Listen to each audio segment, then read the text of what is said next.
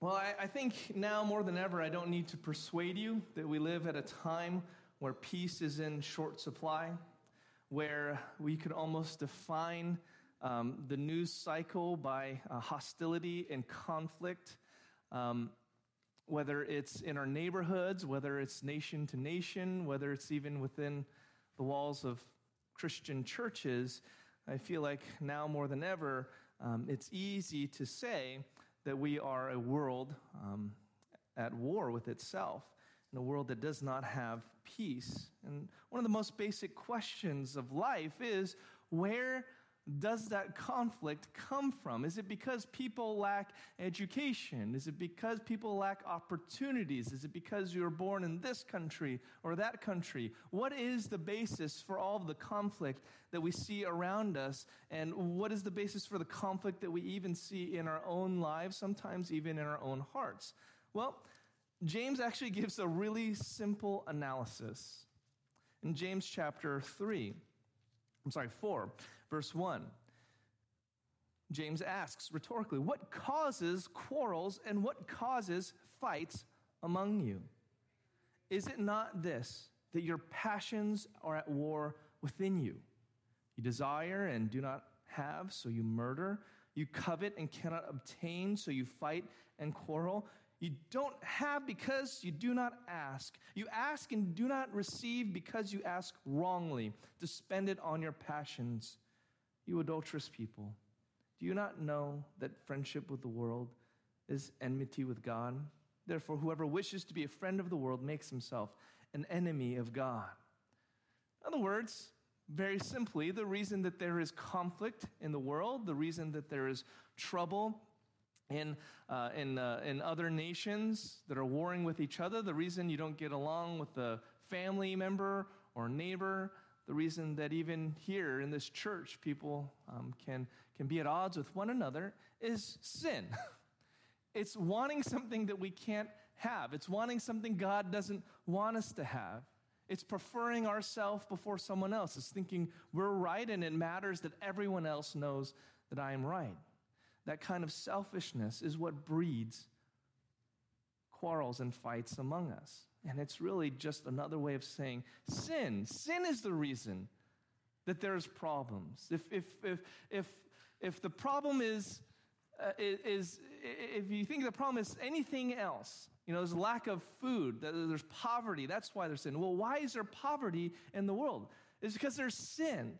There are people that are, are very greedy with their money, don't want to share. There's also people that are very lazy and don't want to work. I mean, it, whichever one it is, poverty is not because of a lack of resources. We live in a world that is full of resources. So there is a breakdown there. But either way, whether laziness or greed, it is sin. Whatever issue that you think it is, it will always reduce down to sin. It's a whole nother subject. But what we want to talk about in the book of Ephesians then is how can we possibly make peace? There's so many different kinds of conflicts in the world, of course. You have geopolitical ones, you have interpersonal ones, you have uh, every manner of divisions of, of, of, opinions and beliefs about even the most um, inane things that people will get upset about on the internet. Opinions about tv shows or you know what you know what's better star trek or star wars or you know anything. People can create conflict about anything. How can you make peace?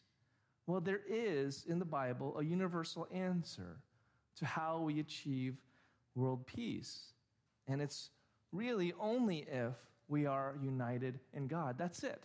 If the one single thing that unites us all is the actual thing that unites us all, God, then we can have peace. It makes sense, doesn't it? If, if we're all made by the same Creator, all made in His image, living in His world, doesn't it make sense that the only way we will ever achieve the kind of unity that everyone is saying that we need to have is if we are lined up and in the one God who made all things.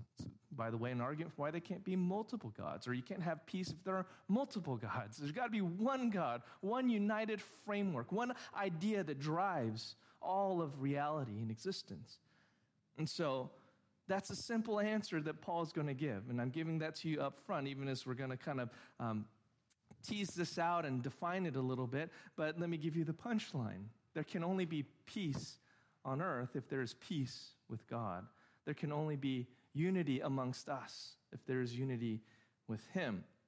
So, that is why, in the context of Ephesians 2 uh, 11 and 22, the, the idea is separation and distance, a lack of unity between us and between God. We, we talked last time about this distinction between Jews and Gentiles and how historically in the Old Testament, the Hebrew scriptures of the Bible, there was this stark contrast between Jews and Gentiles. The Jews were the, the chosen people of God, through the children of Abraham, Isaac, and Jacob. The Gentiles are really just every other nation on the face of the planet.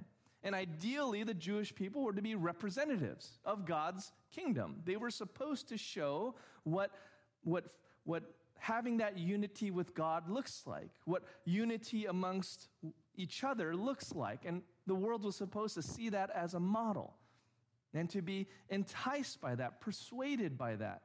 But as the Bible tells us, they failed to do that time and time again.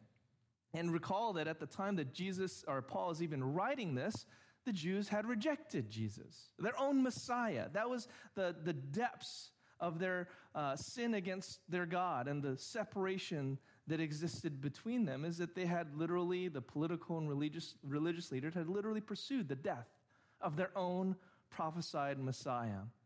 So there's no assumption, assumption here necessarily that because we're talking about Jews and Gentiles, that Jews are somehow necessarily a better people than Gentiles by default.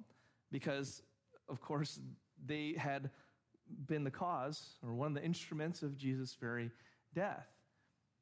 But there is a sense in which, ideally, if the Jewish people who were there supposed to be um, they would have represented the kingdom of God. And so when this text talks about, and we're going to talk about this quite a bit, a hostility between Jews and Gentiles, we're talking really about a distance um, that is between that which is holy and righteous and good and that which is worldly and sinful and selfish. And again, not that the Jewish people um, in, in the Bible were really very often that kind of ideal, but that is kind of the context that uh, Paul is, is writing this from.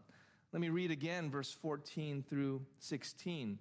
Ephesians chapter 2, verse 14. For he himself, that is Jesus, is our peace who made us both one and has broken down in his flesh the dividing wall of hostility by abolishing the law of commandments expressed in ordinances, that he might create in himself one new man in place of the two, so making peace, and might reconcile us both to God in one body through the cross, thereby killing the hostility.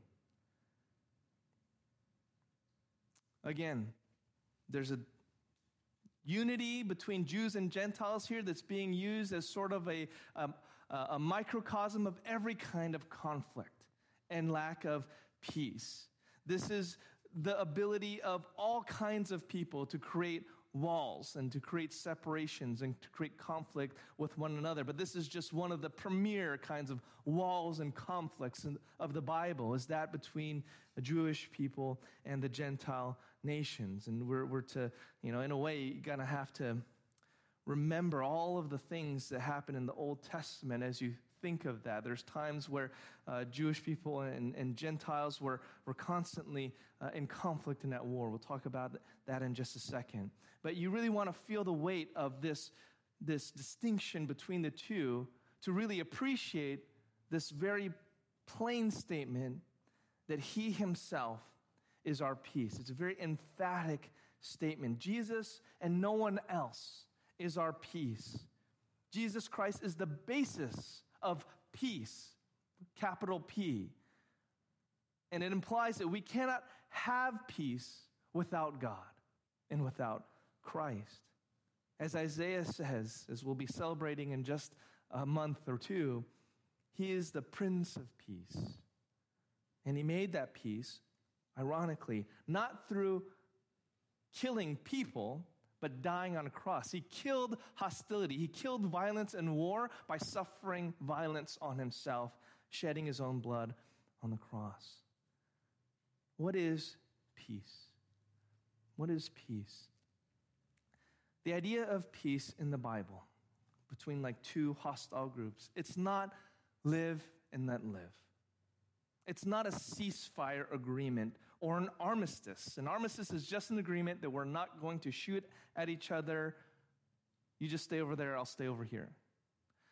That's what exists between North and South Korea. Technically, they're still at war, but they're just at a cessation of hostilities at the moment. There's no peace treaty there. And technically, they are still uh, in conflict. It's just they're not, they're, they're like, well, I'm not going to hit you if you don't hit me, but I still don't like you kind of situation. The idea of a peace treaty or a true peace treaty is when both parties agree to work together to promote long term unity with an actual plan and with an actual goal. So the Treaty of, uh, of Paris, which was ironically between America and Great Britain in 1783 after the Revolutionary War. It just it was signed in Paris, so it's called that. But it's actually the tr- uh, peace treaty between America or the colonies of America and Great Britain. It resulted in the two nations becoming close allies, cooperating many times over the course of more than 200 years. There's I don't think there's anyone here still upset uh, at Great Britain for the Revolutionary War and vice versa. I don't think. Um, so that's a true peace treaty, is that when you can say we have worked together, not only to have peace with each other, but to cooperate together. So when we talk about peace between Israelites and Gentiles, again, um, there were times, like in the book of Joshua, which we've been studying on Sunday nights together, if you're interested in joining us for that, where Israel was commanded to bring judgment, to be in hostility, in conflict with these other nations, the Canaanites and the Perizzites and the Hittites and the Amorites. But it was because God had said, Israel, the time of their judgment has come. God is the judge of all nations. I'm going to use you as an instrument of my judgment against them. It is my judgment. I'm using you as the, the sword of that judgment. So obviously, there's conflict when you're killing other people. Now, you might think that's unjust, but at other times, the Israelites would engage in the same behavior, lifestyles, and sins of the surrounding nations rather than being holy and set aside. You can look at places like 2 Kings 17, verse 7 through 11, but it's a common idea that Israel would engage in the same kinds of sinful uh, behavior as others. And so God would use the Gentile nations to be his sword of judgment against Israel. It went both ways. There's no partiality in that sense that when, when wickedness is done, God must bring judgment against it. So sometimes you had Israel's against the Gentiles, you had the Gentiles against um, Israel. And understand that when I say Israel, I mean Old Testament biblical Israel, not necessarily the nation as it exists today. They're not um, based on, on the Word of God. So if you have a, in your mind that that's the same exact nation. It's, it's different. We're talking about a different thing. Same people group, but um, that nation, this nation of Israel exists now, is not this nation of Israel that existed uh, thousands of years ago. Anyway, Israelites and Gentiles certainly hostile to each other. But they did end up sharing one thing in common, which is exactly that disobedience to God rebellion against God. It's kind of like the enemy of my enemy is my friend situation.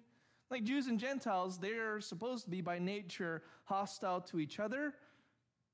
And they, so they were throughout the Old Testament. But somehow the one thing that they agreed upon was that, you know, sinning sure is fun.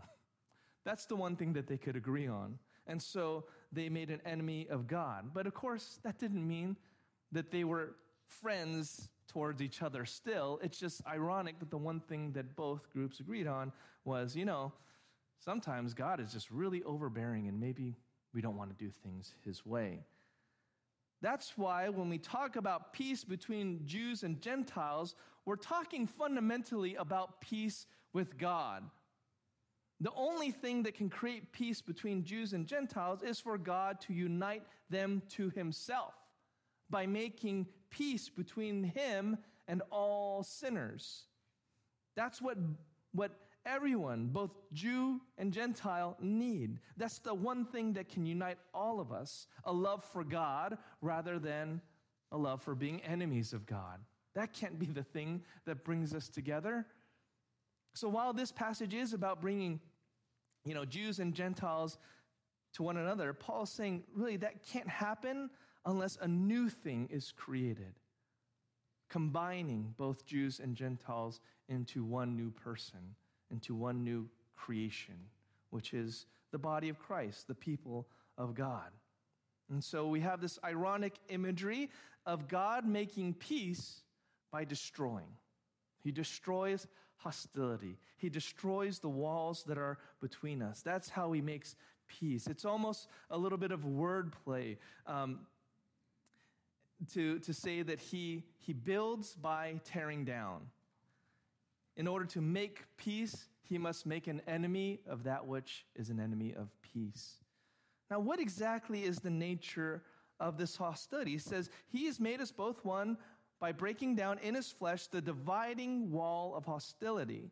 So the question is, what is the dividing wall of hostility between Jews and Gentiles? At least is presented again um, primarily in the Old Testament. What's, what's the thing that's creating this division and, and, and antagonism between Jews and Gentiles? Well, the answer is in what Jesus had to do in order to break that dividing wall. What, is it, what does the Bible say, or what does the book of Ephesians say? It says that he broke down that wall in his flesh. So that means by dying on the cross. And that dying on the uh, cross abolished the law of commandments expressed in ordinances. So his dying on the cross somehow abolished the law of commandments and ordinances, and that is this dividing wall between Jews and Gentiles. What does that mean? It's confusing when I read it first too, and I'm sure you might be wondering, well, what, what, is, what does that mean? What do we mean by commands expressed in ordinances? Well, this basically is referring to the books of Exodus to Deuteronomy. Sometimes it's called the Mosaic Law because this is the law, or this is the books of the Bible, including Genesis as well, that Moses wrote as the human author of Scripture. God is the divine author of Scripture. Moses was the human author of Genesis through Deuteronomy. But when it comes to the birth of Israel as a nation, you have a bunch of laws that are recorded throughout the books of Exodus, Leviticus, Numbers, and Deuteronomy. So we're talking about those laws which pertain to the existence of Israel that would cause them to be the people of God. It's kind of like their constitution. And the very nature of those commandments was to teach the people, show the Jewish people how to behave as God's chosen people. And of course, that was going to be distinct than the nations of the world, because you're not a, a special or chosen people if you're doing exactly what everyone else is doing. So, no more worshiping gods of wood and stone, or gold and silver, who can't hear you, who can't move. You shall have no other gods before me. Don't make any graven images for yourself. Right? No more sacrificing children in fire to please the wicked pagan gods as the as the Amorites did and as the Canaanites did. So, no, you, you don't sacrifice humans anymore. That's, that's wrong. That's bad. And so on. There's 613 commandments approximately um, that, dis, that talk about making this distinction between the Jewish people and the Gentiles. But the goal of those commandments and ordinances it wasn't to create hostility between Jews and Gentiles.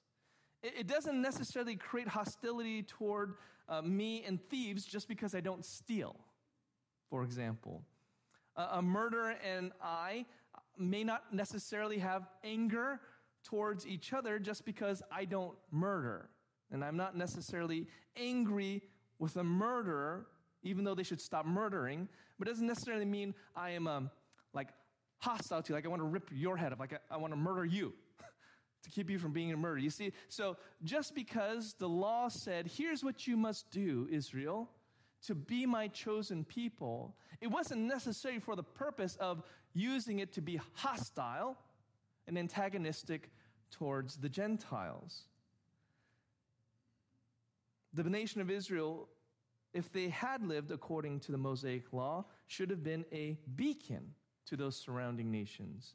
that proclaimed this is what worshiping God looks like, and this is what it means. And maybe they came close to that a couple times in the Old Testament, but for the most part, the Jewish people failed to keep the law of God. They used the law instead to create division and hostility between Jews and Gentiles, rather than using the law to question their own motives and heart and attitude. And they even used the law rather than to actually behave as God's chosen people to make divisions amongst themselves. So not only did they use it to make a distinction between Jews and Gentiles, but they made a distinctions amongst themselves. Remember, one of the main themes of the Gospels in the New Testament is that the Pharisees and the scribes and the religious leaders, they used the word of God to make distinctions between Jews, you know, the good Jews and, and the bad Jews, the real, truly holy Jews and the ones that are just sort of on the outside. So they were using the Word of God as this tool to create conflict and hostility. And this is an important distinction to make that the Word of God itself wasn't necessarily intended to create barriers between people per se, because here's how the argument might look. If, or, or let, let's uh, take this hypothetical thinking.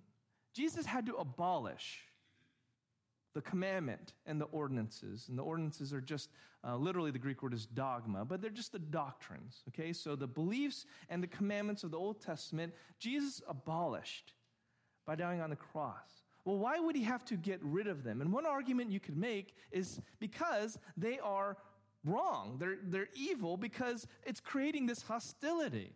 I mean, if the source of the hostility between Jews and Gentiles is the Bible, and Jesus had to abolish the Bible, that means there's something, you know, bad about this book. Wherever it goes, it creates conflict. And so Jesus, of course, he's got to die in order to tear down that, that wall. But we know that the law is not evil. It's the word of God. This God is good. Romans 7:12 says it is good and it's holy, just like God is. We also know that Jesus didn't come to abolish the law, meaning get rid of it because it's so awful. All it does is just create problems with people. Matthew chapter 5, verse 17 and 18, Jesus makes crystal clear that he did not come to abolish the law, but to fulfill the law, even to every jot and tittle, which is to say, every dotting of the I and cro- crossing of the T. So Jesus did not come to abolish the law. The problem isn't the law itself, the problem is the people trying to keep it. See, the law is trying to create a distinction between God and man. It's trying to say, this is who God is, and this is where you fall short. It's not supposed to be a tool necessarily to create walls between people, because what do we have in common? All people, all races. It's that we're sinners that we, and we need a Savior, Jews and Gentiles alike, Koreans and, and uh, Africans and, and Brazilians, everybody. I mean, we all are equal in our need for a Savior. The Bible isn't trying to draw distinctions between people and people but people and a holy God, sinful people and holy God. It was out of sinful pride and arrogance that the Israelites ever used the Mosaic law to create enemies of Gentiles and look down on them rather than to see the Bible as a priority and responsibility for them to live out. And of course, it's going to make a distinction between them and Gentile nations. And it might elicit oppression or persecution from the outside, you know, from, from those who are sinful, from those who hate God. They're gonna, they're gonna hate the Israelites. But the goal of the law was not to create that hostility. The goal of the law was to show us how to please the Lord. And of course, if people don't want to please the Lord, they're going to be against you. But the point, the point of it, the goal of it is not that. That's an outcome, but that's not a goal.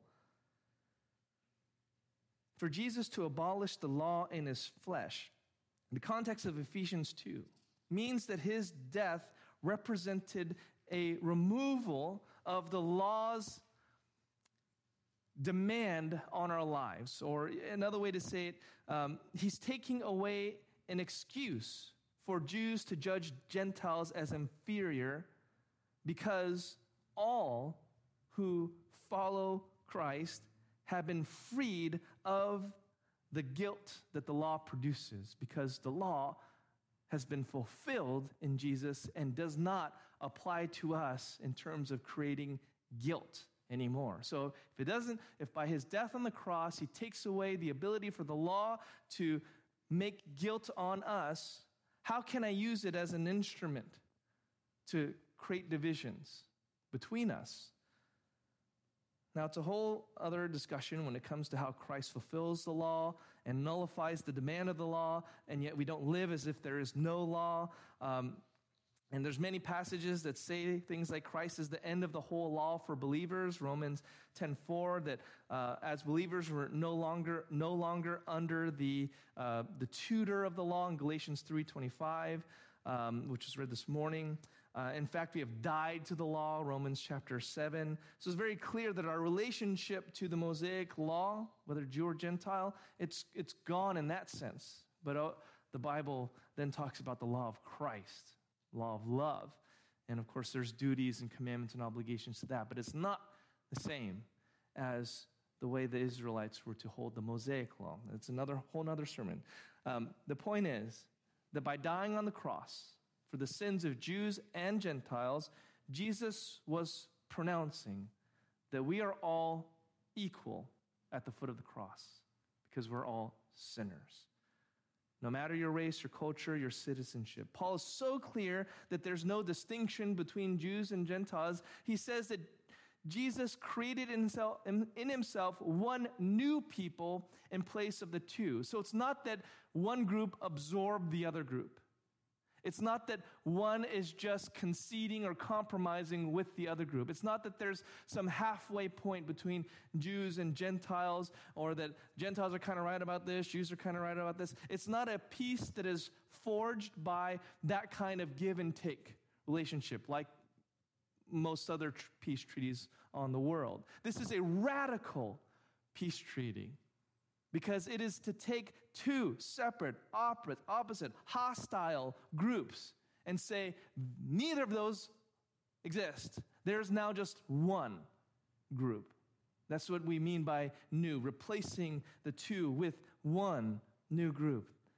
All that there is now is a unified people of God. Christians are completely new people in Christ, not just another variation of something that already exists on earth.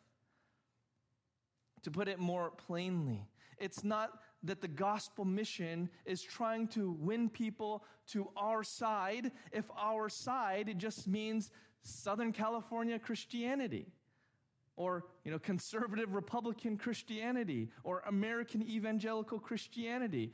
We are a new thing not just a variation of the same earthly worldly groups the gospel is exactly this message that all have sinned and fall short of the glory of God, and that we can only find peace with God and therefore peace with others if we are united, again, by the single most important truth that we are all sinners in need of grace, that need to be welcomed brought in, accepted by the God of the universe. And because then, if we are in Christ, if you're a Christian, you're equal, there is no room for hostility within Christ. If there's one place on earth where people are at peace with each other, it should be here in the church. If there's one place where people can find a peace in a world full of conflict, it should be here amongst us, the people of God. We should be acting genuinely, not like just a variation of what exists in the world, but a new creation and a new people indeed.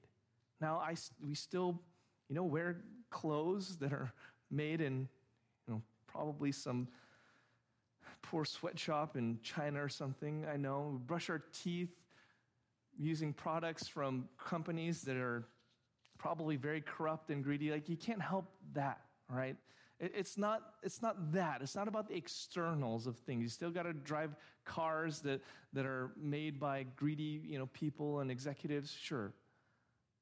But in your core root identity as a person, we should be different. And that is the basis of peace. You understand? Like, we need to be completely different people as Christians.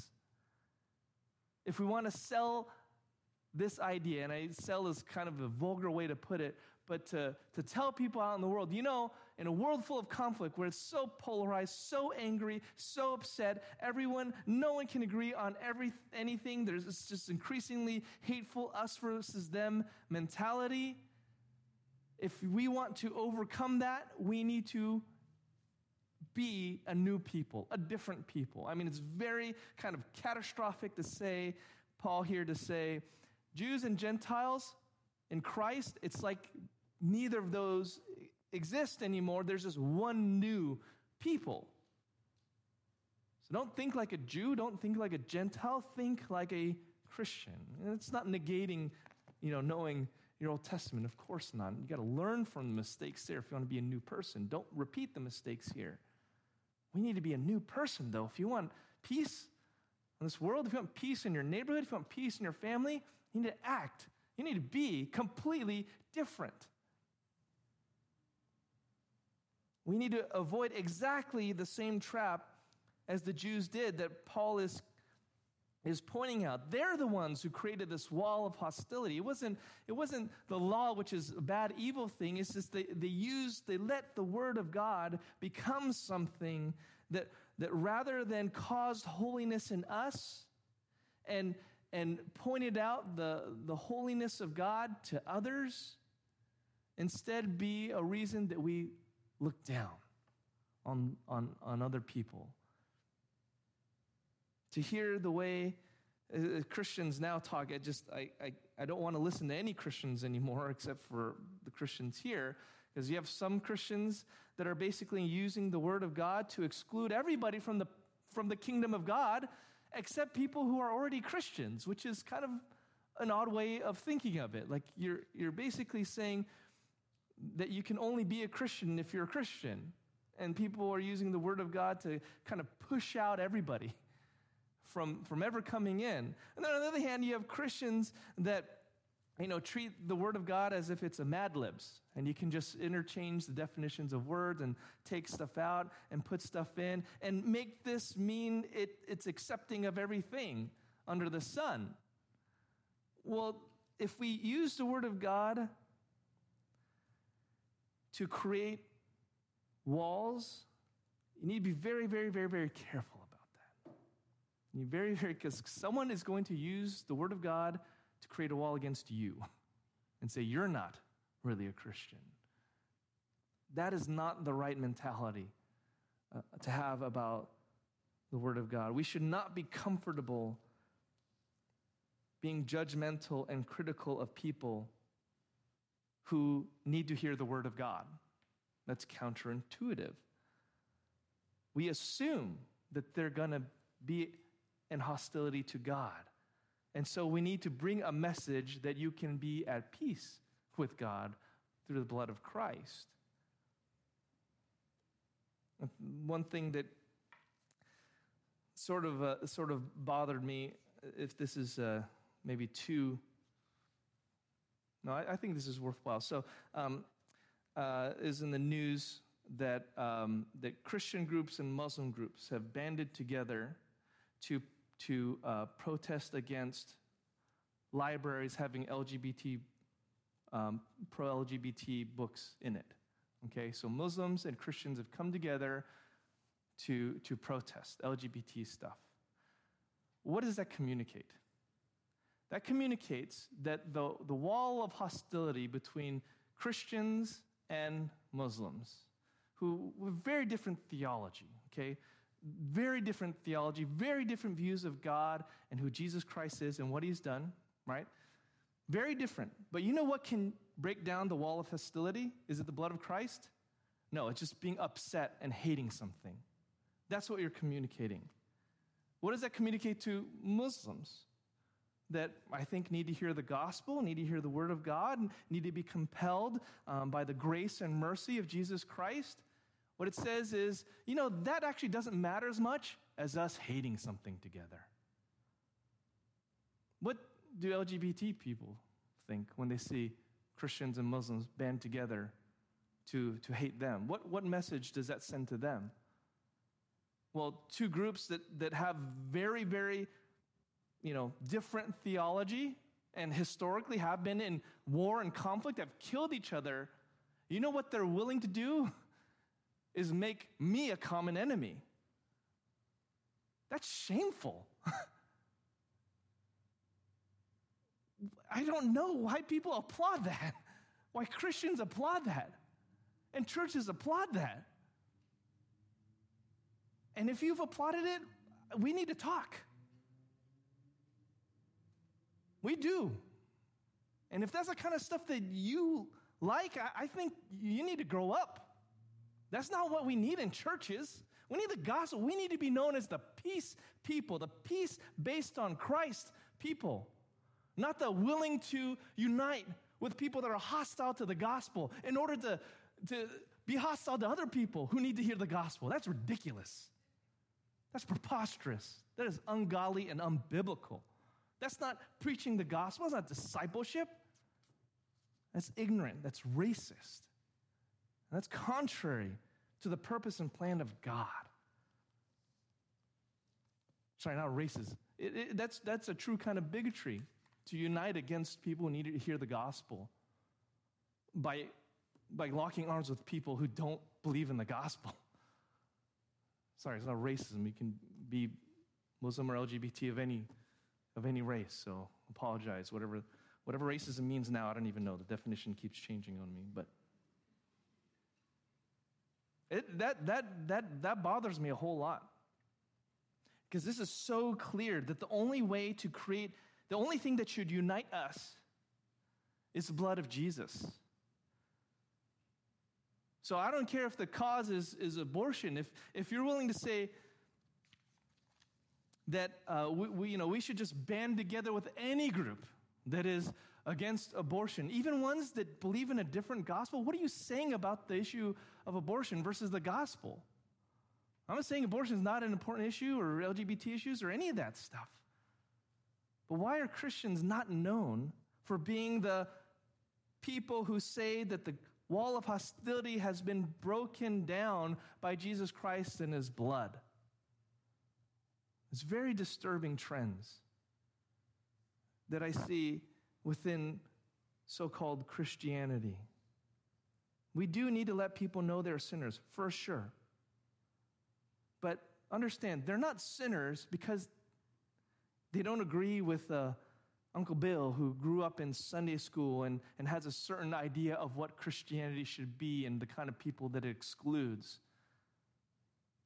People are sinners because God is holy and just, and He considers every one of your thoughts, words, and attitudes, whether they match up with His holy demands to love Him and to love others. And if you fall short of that, which is everybody, including the people in this room, then all of us should equally be pleading for the grace of Christ.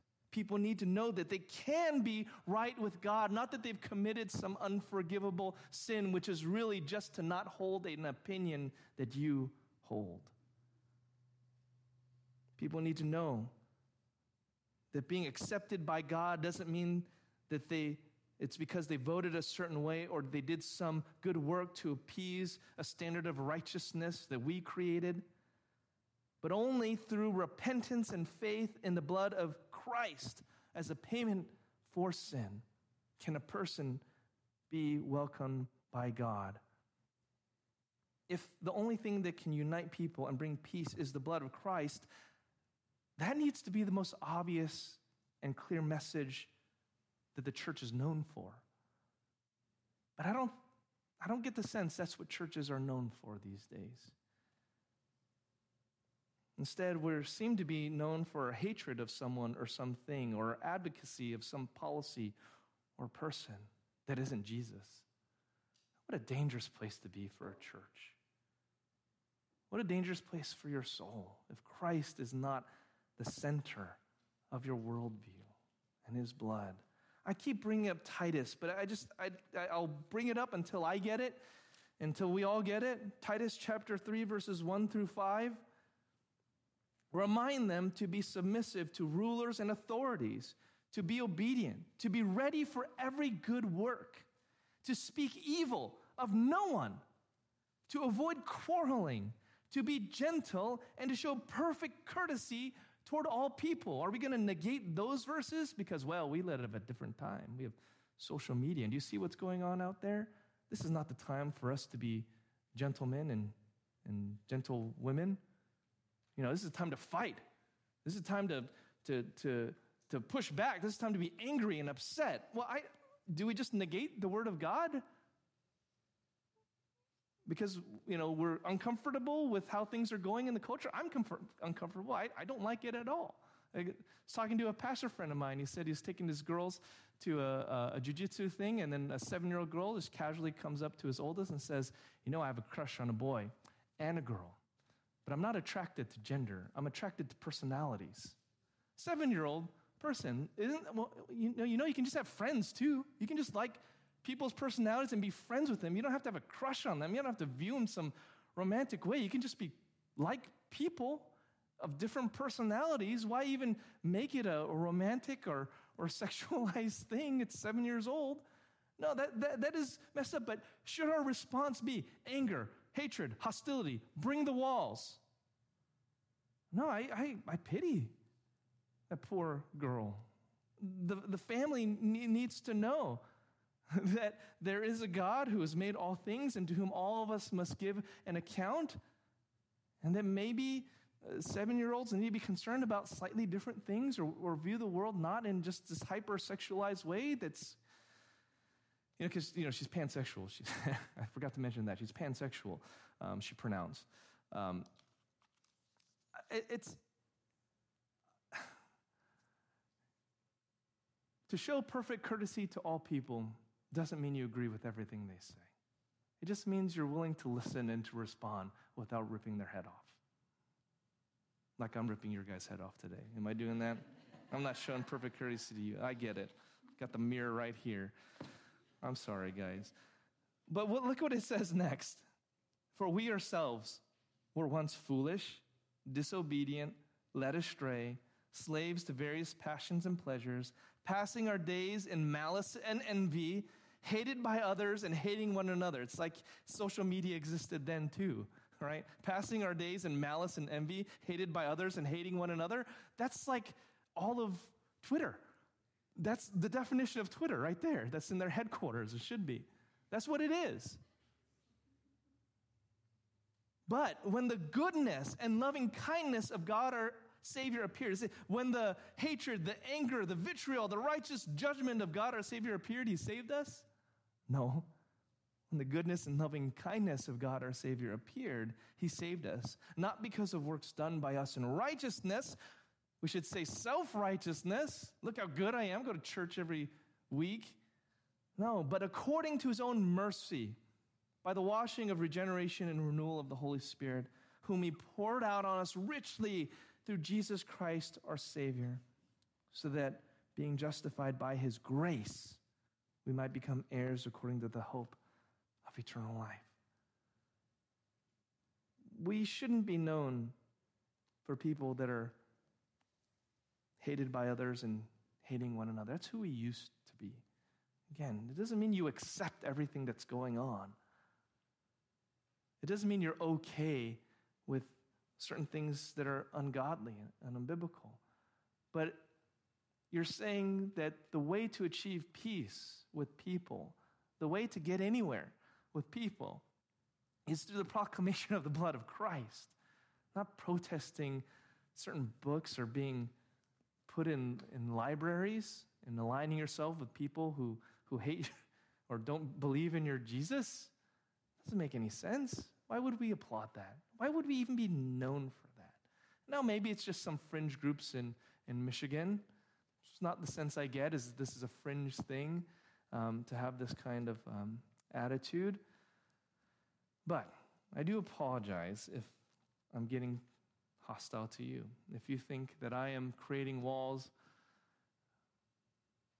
between Christians here, I apologize. I needed that wasn't that that wasn't in my notes to be upset by it. So I don't want to be guilty of the thing I just told you not to do. So I apologize. If you want to talk about this, I want to hear you out. If you think there's a reason for why we must be a certain way in the times that we live in, I want to show you the courtesy and love and, and build and not divide. So let me offer that as, um, as my offer of repentance. If, if I am going too far, if I'm creating classes or divisions here, I don't want to do that. I'll talk, we can talk about it afterwards. Um, but I do want to hear you. So if by my um, passion about this subject, you feel like, no, I can't, now I can't talk to Pastor Ray about it because he got really upset. So don't, you know, I don't want to come to know. I'm, it'll be okay. We could talk. You just set up time. We can talk about these issues going on in the culture and the world. Or, you know, talk to Bing. He's way more understanding and, and patient. uh, if you think I'm too scary, you go talk to Bing. I, I, I, don't want you, anyone to feel like if they come into this church, I'll say this that there are these walls, these unspoken, invisible walls that divide us. No, I don't want to be guilty of that either, so I apologize. Um, this is a place where we can find peace, okay? This is a place where people can feel welcome, even sinners, and know that they are going to hear about a gracious God who, yes, has a holy, righteous standard that he must uphold because he is just and good, but that he is also extended his mercy and love by sending his own son in the flesh to literally physically die and shed his own blood, his own perfect, holy blood for the forgiveness of our sins and rose again on the third day. That's what we need to be about. Heavenly Father, I, I thank you, and Lord, I do um, ask forgiveness from you too, Lord, if I've said anything that contradicts my own argument here. It's foolish of me if that's, uh, that's what's happening. Um, but I, I pray, Lord, that in the spirit of, of peace and grace and mercy, that we would all strive to remind each other how we can um, be about the gospel, good news, that we can be about the preaching of, of, of grace and mercy and forgiveness as, as high as our worst sin. So thank you, Lord, for that. You can have forgiveness um, towards us, that you do welcome us if we come by the blood of Christ, and help us to have this attitude of true peace in our hearts. And pray this in Jesus' name. Amen.